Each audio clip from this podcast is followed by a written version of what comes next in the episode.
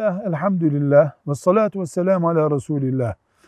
Avrupa'da yaşayan bir kardeşimizin şöyle bir sorusu var. Birileri biz Müslüman olmak istiyoruz diye geliyorlar. Biz onlara kelime-i şehadet getirtiyoruz. Eşhedü en la ilahe illallah ve eşhedü enne Muhammeden abdu ve resulü. O da getiriyor. O dakikadan itibaren o Müslüman kardeşimiz değil mi? Evet. O dakikadan itibaren o bizim Müslüman kardeşimiz.